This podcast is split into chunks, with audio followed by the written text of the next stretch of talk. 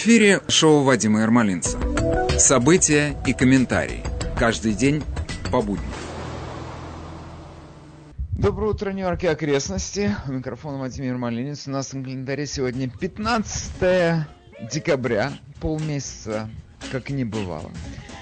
И мы начинаем этот а, солнечный, я надеюсь, день с выступления солнечного коллектива из Италии сестры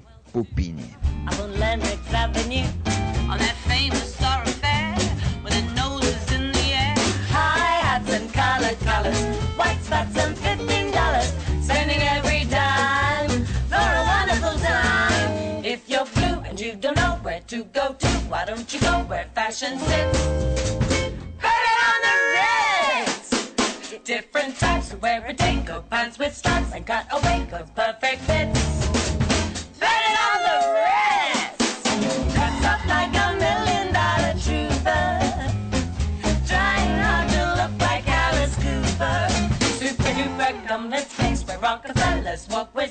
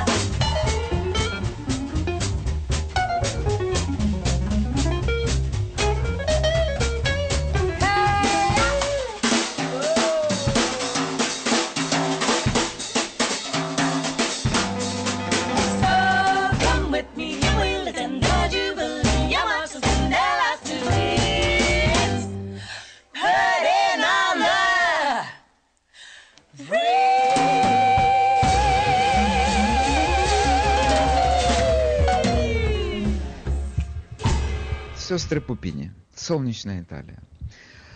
Как бы я хотел там побывать снова. Даже вплоть до того, что прямо сейчас. Даже не доводя передачу до конца. А вот прямо уже ехать. Так хочется. Давненько я там не был. Наверное, уже года два. Хорошо.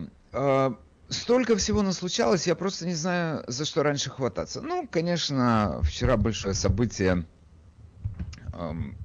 Коллегия выборщиков подтвердила победу Байдена. И, значит, а, Байден выступил с призывом жить дружно. Я прям не знаю, почему они не хотели жить дружно 4 года назад. Тогда они хотели войны, а теперь, когда они победили, они хотят жить дружно. Просто поразительные люди. Как-то у нас совершенно с ними не совпадают наши настроения. Нет, ничего не получится, мира не ждите. Теперь я, наверное, хотел бы еще буквально несколько слов сказать по поводу двух значительных событий вчера, связанных с этой гонкой. Во-первых, Верховный суд штата Висконсин отказал Трампу в рассмотрении его иска, котором говорилось о том, что 221 тысяча бюллетеней были приняты к рассмотрению незаконно, в нарушение Конституции и правил, существующих в этом штате. 221 тысяча. Главным образом это было связано с тем, что они были отправлены по почте, хотя в Висконсине существует такое правило, по которому ты можешь отправлять бюллетень только если ты привязан к дому смертоносной болезнью и ты не можешь выйти из дому. Но нам, между прочим, прямо непосредственно перед выборами знаменитый скрипучий карлик доктор Фаучи сказал, что э, на участке можно пойти. Ну, я понимаю, что он законов не устанавливает, он просто так высказал свое мнение, но тем не менее эти люди не были то, что здесь называется bedridden, то есть привязаны к постели смер- смертельным недугом. Они могли пойти и проголосовать. Но так как они послали, там возникла масса недоразумений, несовпадения фамилий, не было адресов, их заполняли сами работники эм, избирательных участков. Много адресов придумано но пишут адреса не домашние адреса, а пишут, например, адреса почтовых отделений. Вместо квартиры пишут номер почтового ящика. Одним словом, липа, 221 тысяча бюллетеней. Между тем, Висконсине разница, разрыв между Байденом и Трампом всего лишь 21 тысяча бюллетеней. А тут 221, в 10 раз больше. Ну хорошо.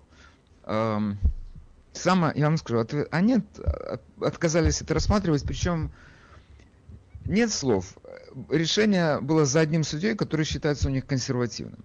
Он присоединился, у них 7 человек Верховный суд, значит 4 из этих четырех, один консервативный, проголосовали против того, чтобы принимать этот иск. На каком основании? Там, значит, был список оснований, но одно из оснований поздно подали. Надо было, если сказали, если вы раньше знали о том, такие, что такие нарушения, надо было еще до выборов об этом заявить. Нормально. Ну хорошо, ладно, с Висконсином пока что понятно. Теперь каждый раз звучит очередное заявление, иск не принят, или как здесь у нас говорят, выбросили иск из суда, хорошо, выбросили иск из суда, ну думаешь, все, уже конец фильма, уже сейчас опустит занавес. Нет, ничего не подобного, ничего подобного, никто ничего не опускает. Значит, значит вчера сообщение, которое вы, главное, не ищите на левых сайтах, CNN, еще там это, даже не начинайте там это смотреть.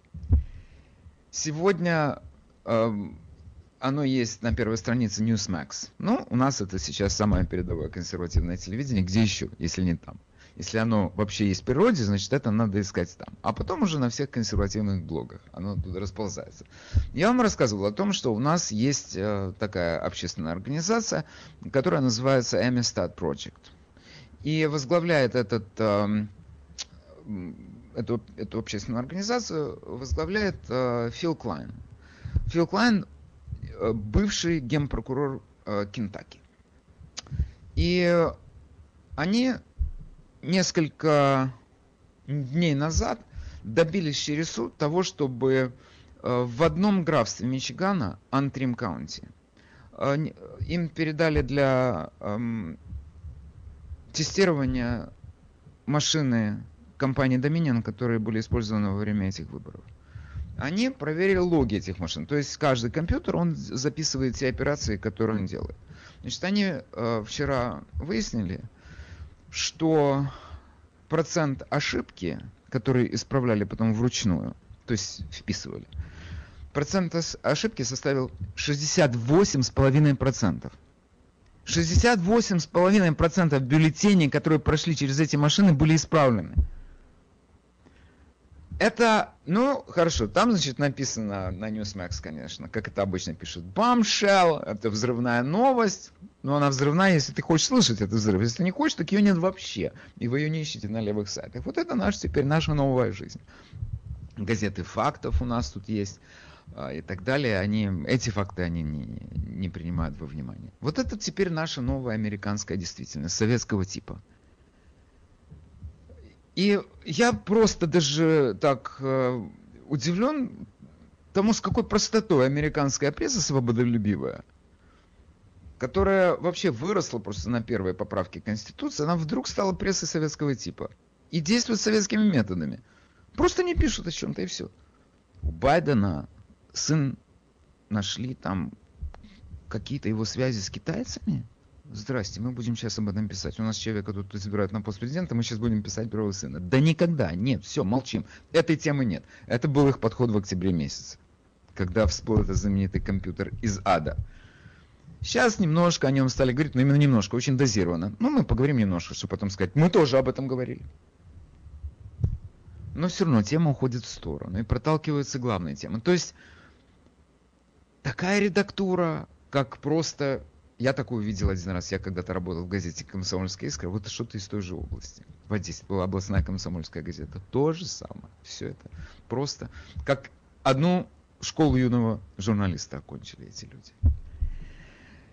Теперь, значит, когда мы говорим, что процент ошибки 68,5, то оказывается у нас, э, вернее не у нас, а, ну да, у нас в стране существует э, допустимый процент ошибки для машин, которые, через которые бюллетени пропускаются. 8 десятитысячных.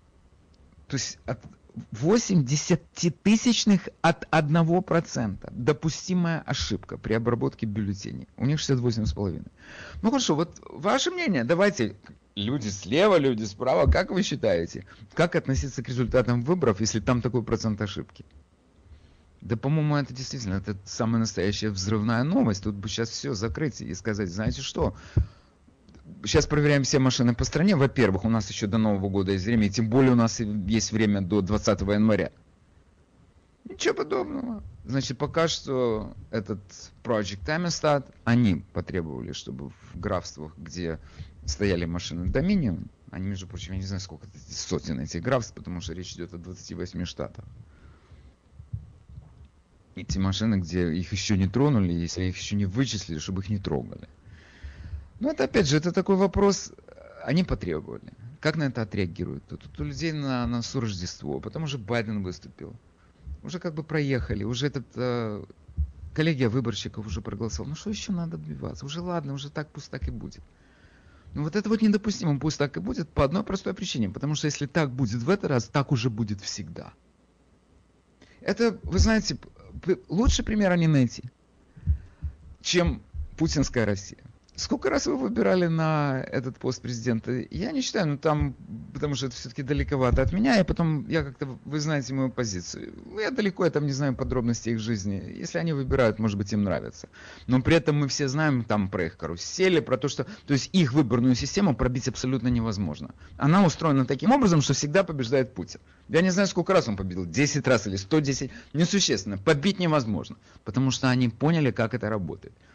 И у нас сейчас тоже поймут, как работает. Я даже, поскольку мы все время сравниваем э, Америку с, э, с Советским Союзом в последнее время, таким мягким, не сталинским, боже упаси, я вам честно, меня ужасно коробит, когда люди говорят про сталинские времена. Сталинские времена это другое, это концлагеря, расстрелы, сироты в детских домах врагов народа. Не, мы не будем об этом говорить. Такой мягкий у нас будет Советский Союз, брежневского типа. И я просто смотрю, вот наш новый президент-элект Джо Байден, он абсолютно вписывается в эту картину мира. Старый такой, забывает. Помните эти все анекдоты про Брежнева, когда, например, звонят в дверь, и, значит, он подходит к двери, достает бумажку из пижамы, разворачивает, надевает очки, читает. Кто там? Вот мы к этому идем. Или мы к этому идем. Простите, мы к этому пришли. Этот, и тоже и теперь все будет, получается, все будет так. Пресса не работает как пресса. Значит, если ты говоришь, что это не то, что полагается говорить на работе, тебя уволят эти геронтозавры там будут заправлять сейчас, всей страной. Сейчас ты смотришь на этих, конечно, руководителей. Во-первых, меня поражает то, что это все те люди, которые топили Трампа. Их собрали вместе, чтобы им было удобнее общаться друг с другом, если надо будет снова кого-то утопить. И, и выборы. Вот мы все знаем, что здесь, конечно, такая далеко от райская ситуация политическая, далеко. Но то, на чем зиждется наша вера, то, что это свободная страна. Это на выборах. Это фундамент всего. Если у нас вот это отбирают последнее все, мы выбираем того, кого решила ЦК КПСС или Политбюро Демократической партии, а не того, кого решил народ. Все, на этом демократия заканчивается, на этом Америка заканчивается, все заканчивается. Все остальное придет позже, но оно придет. Все, все черты советского образа жизни, они за этим последуют. Ждите. Но все начинается с выборов. Если мы не верим в выборы, о чем вообще говорить? И если у них есть такой отличный наработанный механизм, они знают, как им пользоваться. У них есть эта компания Dominion, которая обслуживает, выполняет их задачи. Я вам скажу, я вообще повторяюсь, конечно, но тут просто сюжет так движется, что я не могу не повториться. Простите меня. Сколько раз говорят это baseless claims, безосновательные заявления. Это говорят то, это тот сказал эксперт, это этот сказал эксперт. Ну хорошо, а тысячи подписанных афидевидов, которые даны под присягой, это мы можем учесть или нет? Настоящие журналисты, они туда же тут же бросаются, потом у всех этих больших изданий, там типа New York Times, Wall Street Journal, USA Today, у этих всех э, кабельных телеканалов, у них же есть просто отделы, которые ничем не занимаются только расследованием. У них пишут другие люди, но весь этот материал, все эти детали копают специальные группы людей, которых просто насобачились на этой работе. Они знают, как никто, как это делать. Но они это не делают, им это не надо. Потому что это не вписывается в их картину мира. И при этом ждать того, что они там совестятся и, скажут, и скажут, так почешут голову, скажут, ё-моё, мы, кажется, в этот раз все-таки перехватили немножечко. Надо как-то поосторожнее в следующий раз. Там таких людей нету, они бесстыжие. От первого до последнего. От бесстыжества это главное свойство политика. Это главная черта его характера. Поэтому, если сегодня там где-то победили на 20 тысяч голосов больше, а в другом месте на 16 тысяч голосов больше, это вы в следующий раз ждите, что там будет в следующий раз 99,9% придут и проголосуют за их кандидата. Потому что логика развития этого сюжета только такая, другой нет. Ой, такие дела. Ну хорошо, теперь у нас, значит, есть общее, общий интерес с вами возник. Мы, мы будем смотреть, что будет происходить дальше с, этим, с этой историей в, в мичиганском графстве Антри, где 68,5% ошибка при подсчетах бюллетеней на этих машинках адских. Окей, я хочу с вами заняться коллегией выборщиков. Это серьезная тема. Вчера были, были голосования. Вчера у нас состоялось голосования коллегии выборщиков. Это была необычная э, ситуация, как у нас теперь все необычное. 538 членов американской коллегии выборщиков должны были отдать голоса за победителя президентской гонки 2020 э, года. И эта традиция была нарушена вчера, потому что республиканцы четырех свинговых штатов избрали своих альтернативных выборщиков в дополнение к положенным 538. Из этого следует, что голосование выборщиков не положило формальный конец выяснению вопроса о нарушениях во время выборов и, соответственно, о самой гонке. Один из ближайших советников президента, Стивен Миллер, заявил вчера на канале э, Fox News, э, Fox and Friends, что Конституция признает только одну дату – когда страна узнает о победителе гонки, это 20 января. До 20 января у нас еще больше месяца.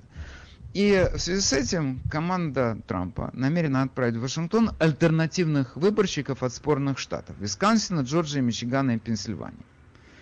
Значит, они вчера собрались, им разрешили собраться республиканским выборщикам.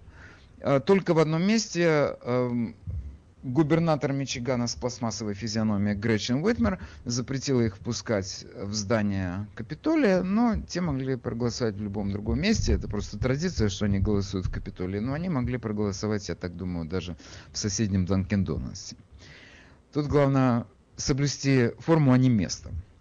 И Стивен Меллер объяснил, что если команда юристов президента все-таки, несмотря ни на что, сможет добиться успеха в суде в любом из спорных штатов, то 6 января Конгресс утвердит на своей объединенной сессии выборщиков республиканцев от этого штата и их голоса. И они будут засчитаны в общем голосовании. Значит, чтобы было понятнее, почему, как засчитываются голоса и так далее, я решил просто начать с, чистого, с чистой страницы и напомнить, как работает коллегия выборщиков тем, кто не знает, как она работает. Хотя я даже не представляю, что есть такие люди среди моих слушателей. Значит, у нас в коллегию выборщиков входит 538 человек. Почему 538? Откуда они взялись? Значит, у нас это число равно числу законодателей плюс трем представителям от округа Колумбия, Вашингтон, Д.С. Значит, у нас 100 человек в Сенате, Э, в Палате представителей у нас 435, это 535, и 3 из Вашингтона, вот у нас получается 538 выборщиков. Таким образом, все представлены. Значит, только я сразу говорю, что эти выборщики это не те люди, которые служат в Сенате или в Палате представителей. Нет, это просто такое же количество людей.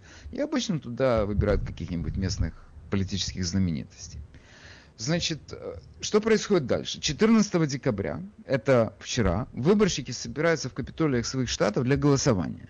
Они голосуют, опускают свои бюллетени. Эти бюллетени затем отправляются вице-президенту Соединенных Штатов, в нашем случае это Майку Пенсу. 3 января, потом все, перерыв, каникулы на некоторое время. 3 января приводится к присяге новый состав Конгресса. Хотя я плохо представляю, как у нас будет приведен новый э, состав Конгресса, потому что до сих пор у нас в штате, например, выборы еще не кончились. У нас еще до сих пор не выяснили, кто победил в Конгресс. Правда, у нас до 3 января есть какое-то время, может быть, они все-таки досчитают. Значит, 3 э, января их приведут к присяге, и 6 января происходит объединенная сессия Сената и Палаты представителей. И вот на этой сессии вице-президент объявляет о результатах голосования выборщиков. И победитель становится тот, кто набирает 270 голосов. Это, значит, на один больше, чем нужно для победы. Э, на один больше, половины, получается победа. Хорошо. Значит, э, сейчас у Байдена 306 голосов, но Трамп рассчитывает, что до 6 января ситуация может измениться. И вот, значит, действительно, может она измениться или нет. Ну, сейчас посмотрим, потому что вот эта вся история с этими машинками, э, которые обнаружили в Мичигане, которые давали 68,5% ошибку, мне кажется, что это, безусловно, повод для очередного судебного иска. И я не знаю, смогут ли сейчас сказать, надо было раньше подавать это. Как это можно было раньше подавать, если только сейчас это выяснили? Ну, я не знаю, в общем, мы имеем дело, конечно, с судами, которые э, абсолютно следуют партийной линии, как правило. Они, отказ... они находят способ для того, чтобы, и причины для того, чтобы отказываться от, от разбирательств каких-то дел. Но, тем не менее, как говорили в семье Ленина, надежда умирает последней. И, значит, мы надеемся на то, что все-таки эта история теперь со счетными машинками, она, может, даст какой-то результат, и тогда 6 января когда Мичиган, допустим, пересмотрит свои, в случае удачи Трампа, допустим, Мичиган пересмотрит свои э, результаты выборов, то тогда у Трампа уже будут готовы к действию его альтернативные выборщики. И они тут же смогут проголосовать. И голоса должны учесть там будут в Конгрессе. Значит, дело в том, что Конгресс не имеет права отвергать голоса альтернативных выборщиков. Если они есть, если они, и они подают свои голоса, то их принимают. Что дальше происходит? Их учитывают и ставят на голосование. Теперь самое интересное начинается, что будет дальше. Значит, если обе палаты принимают одинаковое решение по этим выборщикам, то никаких проблем нет. Как они решили, так и, так и будет.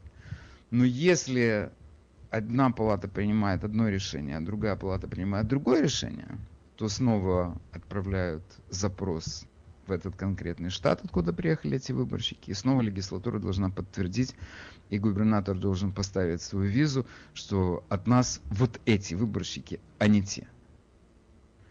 Но я, опять же, не знаю, чего ждать в этой ситуации, потому что, во-первых, всех выборщиков уже, они уже все сертифицированы штатами. Я не знаю, поменяют ли они свою позицию. Ну, разве что действительно суд постановит, что вот эта вот история с этими машинами, которые давали эту дикую ошибку, она достойна того, чтобы отменить выборы в этих штатах.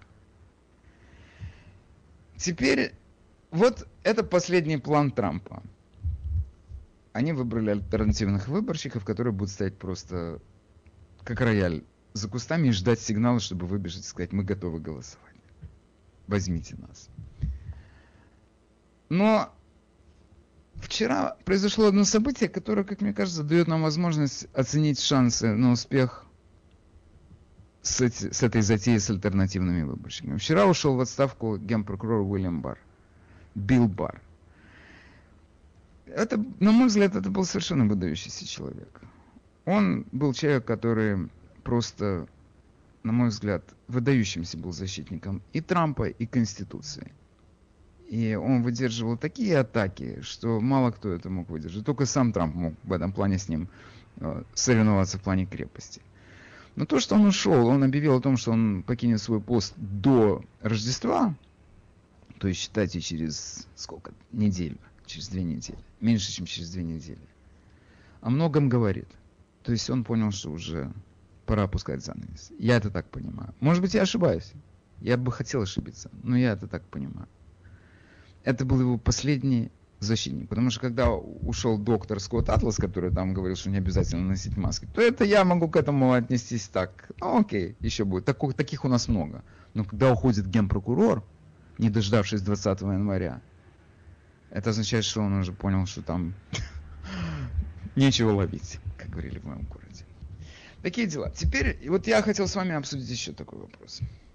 Мы постоянно сталкиваемся с тем, что эта коллегия выборщиков является каким-то странным таким пережитком прошлого, и она нам как будто немножечко... Э, хочется простоты, короче говоря. Простых решений хочется. А тут этих решений нет как нет. Как быть? И мы знаем, что у коллегии выборщиков есть свои защитники, у нее есть свои э, критики. Я бы хотел вот сегодня выяснить с вами этот вопрос. А как вы к ней относитесь? Убрать ее, оставить? Прямые выборы кажутся проще и эффективнее. И не надо будет морочить себе голову с этими выборщиками. Это, кстати, можно, можно будет массу народу уволить и зарплату им не платить, если убрать эту коллегию выборщиков. Нам очень сейчас нужны деньги. Но, хорошо, это я, конечно, иронизирую. Но вопрос такой, поддерживаете ли вы коллегию выборщиков или нет?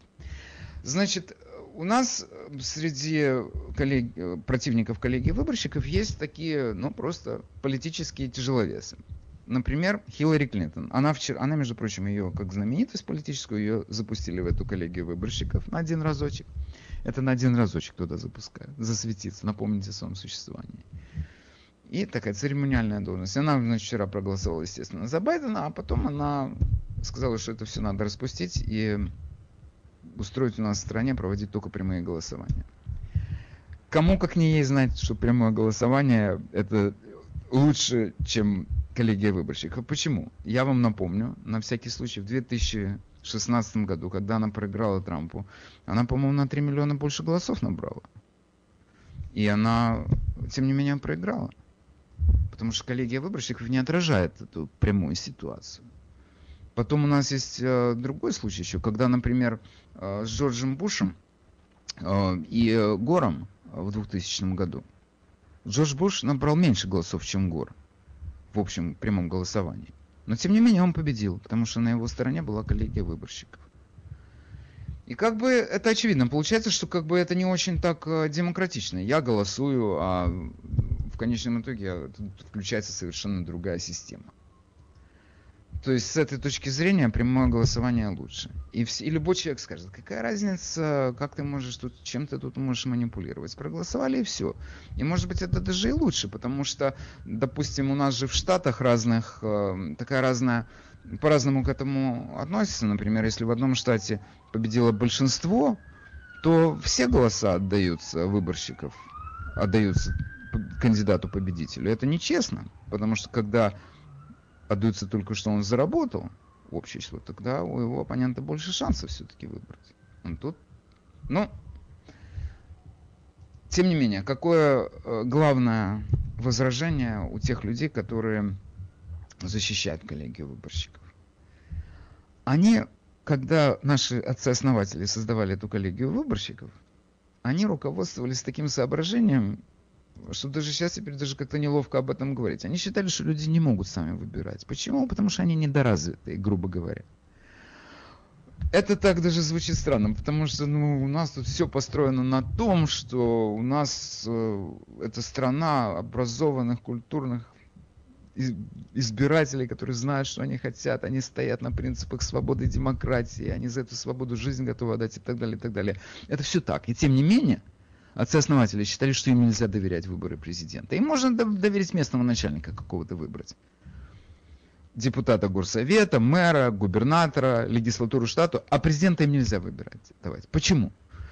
Ответ был такой, очень, между прочим, классный. Они сказали, дело в том, что много мошенников среди наших политиков – много болтунов, много краснобаев, они обманут людей. Если попадется какой-нибудь такой хмырь, который, или какая-нибудь подруга, которая просто умеет продавать красиво свои идеи, свои фантазии, свои пустые обещания, она уговорит этих людей, и они пойдут за ней. Они ее не знают, им покажется, что она хорошая. И они ей отдадут свои голоса. Поэтому нужно отделить простых избирателей, которые все-таки далековато от политики, и дать возможность сделать этот последний выбор президента тем людям, которые что-то соображают в политике. Поэтому простые избиратели избирают выборщиков, а выборщики, это уже те люди, которые чего-то знают и повидали на своем веку, они уже голосуют за президента. Я вам должен сказать, что мне, например, эта идея очень нравится, потому что так оно и есть. У нас тут, ты когда слушаешь очередного кандидата в президенты, да любого кандидата на любой пост, они тебе такого наобещают, они тебе такого наговорят, они тебе просто скажут, что мы когда вот сейчас только станем, займем свой пост, у нас вообще будет только 24 часа сиять солнце, расти цветы и петь песни, красивые птицы. И все, и у всех все будет. Ты так слушаешь, думаешь, откуда у тебя деньги на все это? Он тебе никогда не скажет. Он скажет, мы тут урежем, там мы отнимем, тут у нас все-таки большие растраты в этой области. Они знают, что говорить, они умеют. Но ты, ты действительно, простые люди, они попадаются на эту удочку очень просто. Согласитесь, что это так. И потом есть еще одна важная такая важное соображение, когда мы говорим о выборщиках, о коллегии выборщиков. Это страна, у нас страна с федеративным устройством. И поэтому должна быть градация возможностей у, и у человека, и у правительства. И эта система, чем она сложнее, тем она стабильнее получается. Потому что больше гибкости в ней. И коллегия выборщика в этом плане, в большем плане, больше, более эффективно работает на сохранение этой федеративной системы. Потому что как только у нас начинается прямое голосование, у нас начинается централизация. С центром где? В Вашингтоне. Они скажут, за кого голосовать теперь. Такие дела. Ну хорошо, я тут долго говорил, теперь надо же и вам дать такую возможность. Хорошо, телефон на студии 718 303 90 90. Доброе утро, мы вас слушаем. Доброе утро. Конечно, нужны нам выборщики, ведь они выиграли, э, выбрали в 2016 году Трампа. Нам обязательно они нужны. Ну хорошо, это все, да? Хорошо, коротко и ясно. Спасибо. Нам нужны. Хорошо. Нужны так. Доброе утро, мы вас слушаем. Доброе утро, Вадим. И передо мной вот эти 20 страниц этого расследования по поводу этой обмана на компьютере. И да. Почему получилось позже? Теперь я уже почему? Я прочитал. Почему получилось? Помните, сказал это рано, а потом он сказал это поздно. Все дело в том, что а, их допускали до машины, они говорили, с контракт с этим, который поставлял машины, и адвокат до нашел, что контракт не, да, до меня, что контракт не подписан, и только после того, что они нашли этот документ не подписанный, им разрешили залезть эти машины. Передо мной это, ну, три страницы читать это очень долго. Что еще нашел, что в связи с тем, что внешнее вмешательство, это нарушает закон FCC, еще подписан в 2013 году об то есть мало того, что поставили машины сертифицированные и неразрешенные, э, мало того, еще было нарушено внешнее вмешательство.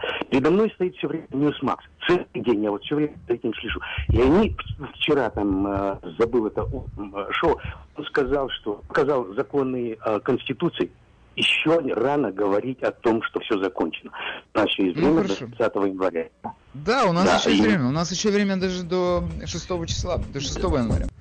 Я, кстати, еще хотел э, подбросить одну, один такой факт, который имеет смысл принять во внимание. Коллегия выборщиков у нас возникла, когда у нас была однопартийная система. В смысле, у нас не было партии. И я напомню, что э, Джордж Вашингтон предупреждал, наш, наш первый президент, он предупреждал, что если у нас будет две партии, то мы погрузимся в самую глубину мерзости политических отношений. Что и произошло. Он как в воду смотрел. Но до того, как у нас появилась вторая партия, которую нам подарил другой великий человек Томас Джефферсон, у нас э, голосовали за президента и вице-президента. И тот из двух кандидатов, который набирал больше голосов, становился президентом, а другой становился вице-президентом. Тот, кто меньше вице-президентом. То есть ситуация была не такая, как сейчас. Коллегия выборщиков была немножечко уже подкорректирована.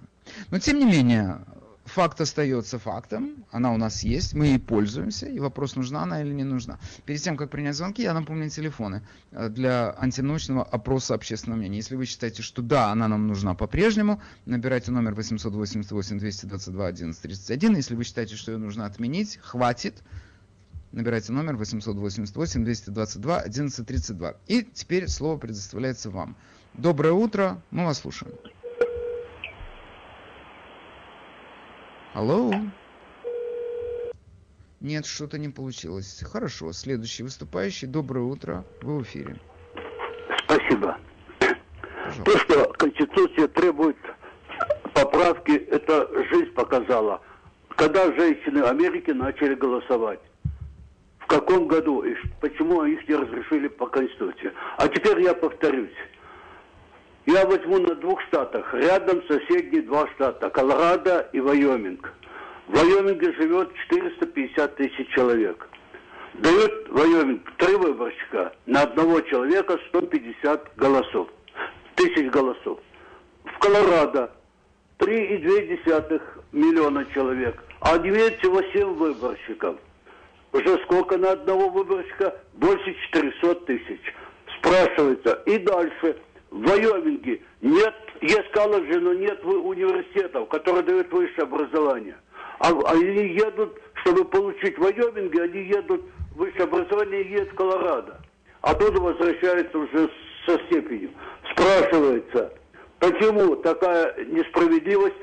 Там э, на больше 400 голос, тысяч голосов на одного выборщика, а здесь 150. И так и в других. Это сделано было потому, чтобы маленькие штаты не обидели. А кроме... Алло. Мы вас слушаем, продолжайте. Да, а в принципе это неправильно. Мы, как каждый голосует в штатах, да, с каждого своего губернатора, судью и тому подобное, за сенатора. А президент у нас один. Почему мы должны э, быть разными? Мы должны все проголосовать за того, кого мы считаем нужным. А вот это отношение к этому, этим выборам показало, что действительно наш президент больной человек. Он когда бы еще было, чтобы действующий президент говорил, что выборы неправильные. Будут, зная... Окей, okay, все понятно. Хорошо, спасибо. Значит, у нас и точно эм, как бы неравное представительство штатов. Вайоминг, там живет, я даже не знал, что там живет 450 тысяч человек, но это понятно, что штат не очень густо населенный. Не, нельзя сравнить его с, например, штатом Нью-Йорк, да, или с Нью-Джерси. Это понятно, что разное население. Но в этом-то и достоинство системы э, выборщиков, потому что она обеспечивает то, что кандидат на высокий пост, на президентский пост, он приедет в этот штат – посмотрит, что там происходит, и возьмет на себя какие-нибудь обязательства для того, чтобы решить проблемы этого штата. Потому что если этот штат, то есть если мы берем эту коллегию выборщиков, то этот штат просто забудет о его существовании. Будет президент приезжать в Калифорнию, в Нью-Йорк, в Флориду и в Техас. Больше ему некуда ездить. Потому что там основные голоса. Зачем ему ехать в Вайоминг? А так он туда едет. Таким образом, система, то есть коллегия выборщиков, она защищает права малых штатов. Это очень важное соображение. Просто товарищ, который сейчас выступал, этого не понял. Но это не важно. Он картину, тем не менее, видит. Просто неправильно толкует. Ну, хорошо. Вы в эфире, мы вас слушаем. Доброе утро, Вадим. Это Влад звонит. Ну, действительно, товарищ не понимает, как в том русском анекдоте сожалению, это последнее, что еще осталось в Америке. Э, надежда, что люди, если не хэппи в одном штате, они собирают чемоданчики и переезжают в тот штат, где они хэппи. И многие люди сейчас это делают, кстати. Это, как мой папа говорил, голосовать ногами. Это самое правильное. Эта система очень хорошая. Я еще раз поражаюсь мудрости отцов-основателей нашей страны когда они говорили, что тупой электорат иногда не может выбирать. Это так и есть.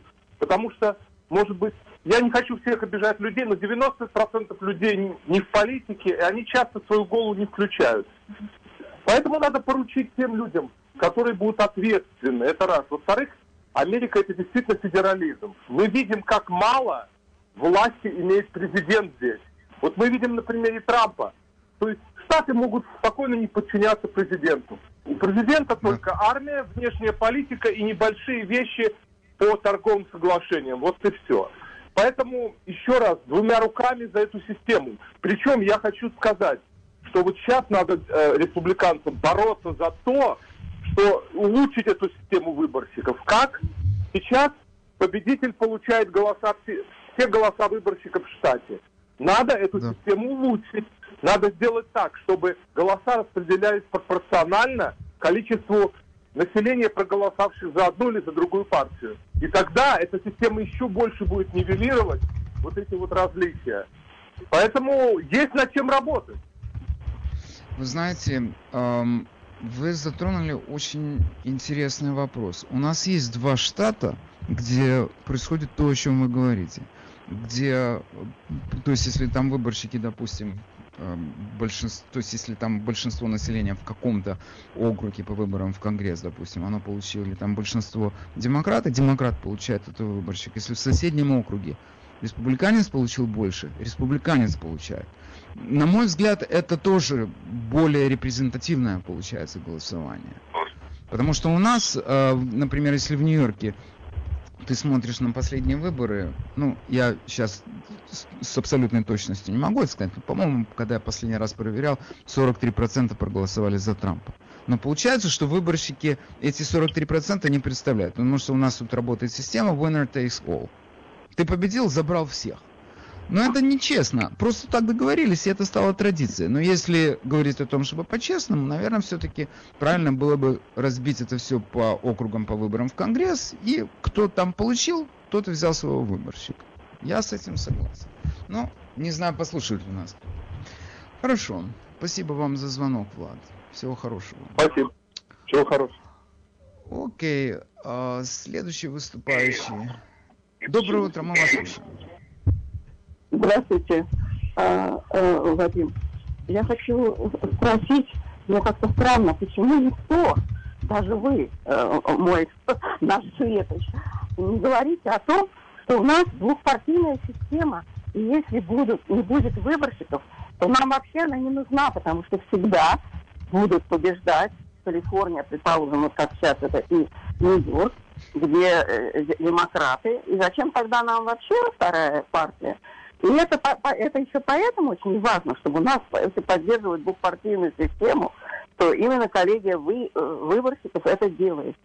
Мне, ну, я не знаю, почему вы еще об этом не упомянули, или, может быть, я прослушала, но то, что этого не знает э, многие, не то что человек э, ну, перед вот, ну, человек, который вот приводил цифры и уверен, что он все знает, он на все программы звонит и одно и то же долбит, как ужасный Трамп, и как не было никаких нарушений.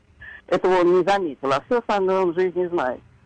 Больной просто человек. Так вот, мы не, О, давайте не будем больными называть. Да, Хорошо. да, я понимаю. Я, я понимаю, вас понял. сказать, я понял вашу озабоченность. Да. Ну, завершите свое выступление, прошу вас. Алло? Ну, отключилась. Окей. Хорошо. Я огромная просьба. Давайте друг друга здесь не называть больными. Это пусть другие люди делают. А, вы в эфире, мы вас слушаем. Алло. Здравствуйте, Вадим. Здравствуйте. Знаете, вот то, что говорят э, прямые выборы, это прямой э, путь к развалу страны, потому что будет действительно э, выбирать только два больших штата, Нью-Йорк и Калифорния. Все остальные э, не будут иметь значения вообще. И э, штаты начнут отваливаться от, от страны. Да, хорошо. А, спасибо. А, ну, это не так-то просто отвалиться, но тем не менее, наверное, такое настроение у кого-то появится. А, вы в эфире, мы вас слушаем. Доброе утро. А, доброе утро, Вадим. А, совершенно согласен с людьми, которые а, говорят а, про то, что нужно оставить коллегии выборщиков.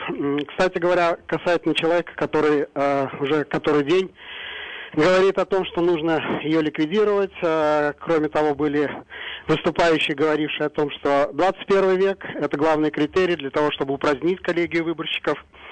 Я бы хотел подчеркнуть, что люди, которые создавали Конституцию, имели глубочайшее образование и знание системы, системы выборов. Да. да.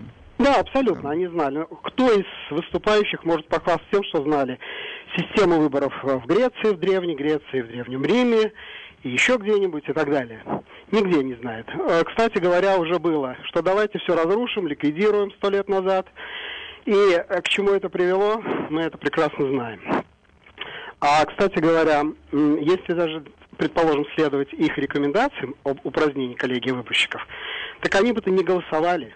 Люди, которые здесь ничего не делали, не работали, не заслужили права иметь э, право голоса на выборах. Человек ну, работающий... Знаете, ну, знаете, это, к сожалению, у нас так... Тут, я слышал, между прочим, у нас даже на радио э, такие звонят экстремисты. Они говорят, что если у тебя нет недвижимости, то ты не имеешь права голосовать. А у меня, может быть, нет недвижимости, я, может быть, снимаю квартиру на работу. То есть, нет, я, совершенно верно. Есть экстремистов...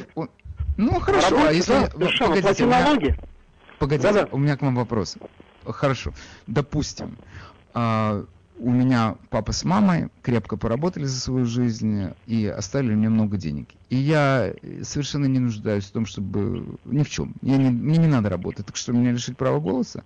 Я Нет, совершенно верно. А, понимаете, в чем дело? Если вы человек разумный и нормальный, вы будете работать, несмотря на ваше а, большое богатство, а. и будете приумножать его. Ну, Я вам, поверьте мне, это, это нормально. И большинство людей, знающих и умных, будут это делать. Это точно. Ну, например, Илон ну. Маск, например. Состояние огромное, или Безос. Огромное состояние. Ну. Люди продолжают работать, а не наслаждаться богатством. Окей. Так что я... Хорошо. Я вас понял. Большое вам спасибо за звонок. Всего, Всего доброго. А, доброе утро, мы вас слушаем. Доброе утро. Я голосую за коллегию выборщиков. Хотя бы за то, что она в прошлом не допустила Клинтон к власти. Большое спасибо им. Хорошо. Такой упрощенный подход. А если она в следующий раз не допустит нашего человека к власти? Тут важны принципы, а не кого она допустила. Ну хорошо. Доброе утро, мы вас слушаем.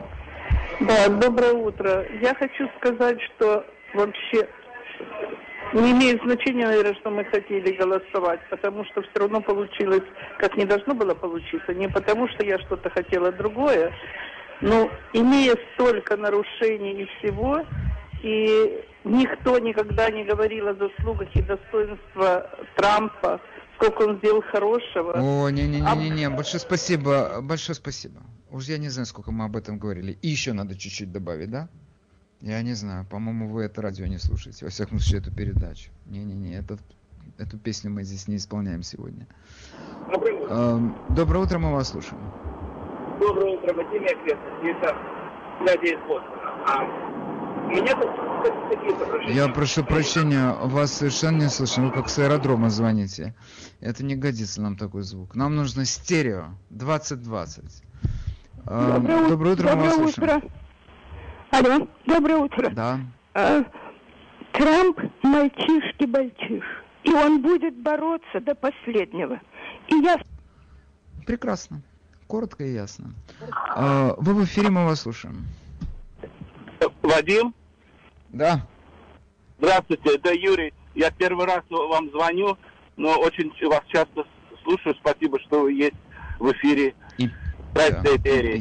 Да, вот насчет выборщиков, я коротко хочу напомнить всем, что это идет из э, изначально создания Соединенных Штатов Америки, и выборщики были только потому, что в то время очень тяжело было добраться порой до избирательных округов, и выборщики были, представляли каждый маленький регион, ну, потом это все снежным комом накапливалось. Сейчас это отошло, но Соединенные Штаты продолжают традиции. И вот это выборщики по традициям, это должно быть отменено уже много лет назад, но пока это существует. И как Одну секунду, остановитесь. У меня к вам а, вопрос. Я, я понял вашу позицию. А вот я тут высказал тоже свою позицию. Мне теперь интересно, вы как-то мимо нее так проехали, как будто я ничего не говорил. А именно, что если у нас э, отменят коллегию выборщиков, то и э, кандидаты на президентский пост никогда не будут посещать маленькие штаты вообще за ненадобностью. Вас этот довод как-то, как вы на него э, отреагируете? Ну, я думаю, что мы же живем в 21 веке. Информация настолько уже, вы знаете, не, не одну секунду, интернет. я одну секунду, не, вы меня извините. То, я имею в виду, что 21... все равно в любом случае. Большое спасибо. Эм... Доброе утро, мы вас слушаем. Здравствуйте. А я вот не могу понять, почему моим голосом должен распоряжаться совершенно чужой мне человек. Угу. До свидания. Коротко и ясно. Слушайте, а, вашим голосом должен распоряжаться э, чужой вам человек. Вашим голосом сейчас тоже распоряжается чужой человек. Допустим, если мы сейчас подозреваем то, что у нас на участке тут происходило непонятно что, и выбрасывали голоса и так далее, то кто распоряжался вашими голосами? Вашими голосами распоряжается не чужой человек. Вашим голосом распоряжается представитель той партии, за которую вы голосуете. Мы тут много чего делегируем. И это тоже делегируем. Окей, я даже не заметил, как быстро подошла к концу наша передача. Друзья мои, позвольте мне объявить результаты нашего антинаучного опроса общественного мнения. 75% позвонивших в нашу студию считают, что мы должны сохранить коллегию выборщиков. Я с этими 75%. На этом я сегодня завершаю свое выступление. Всем спасибо, кто принимал участие. И до завтра. С вами был Владимир Маминец.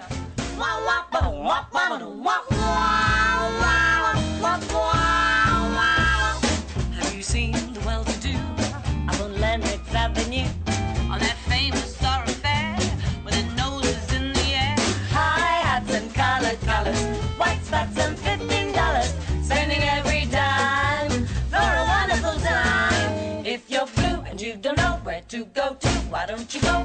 and sits.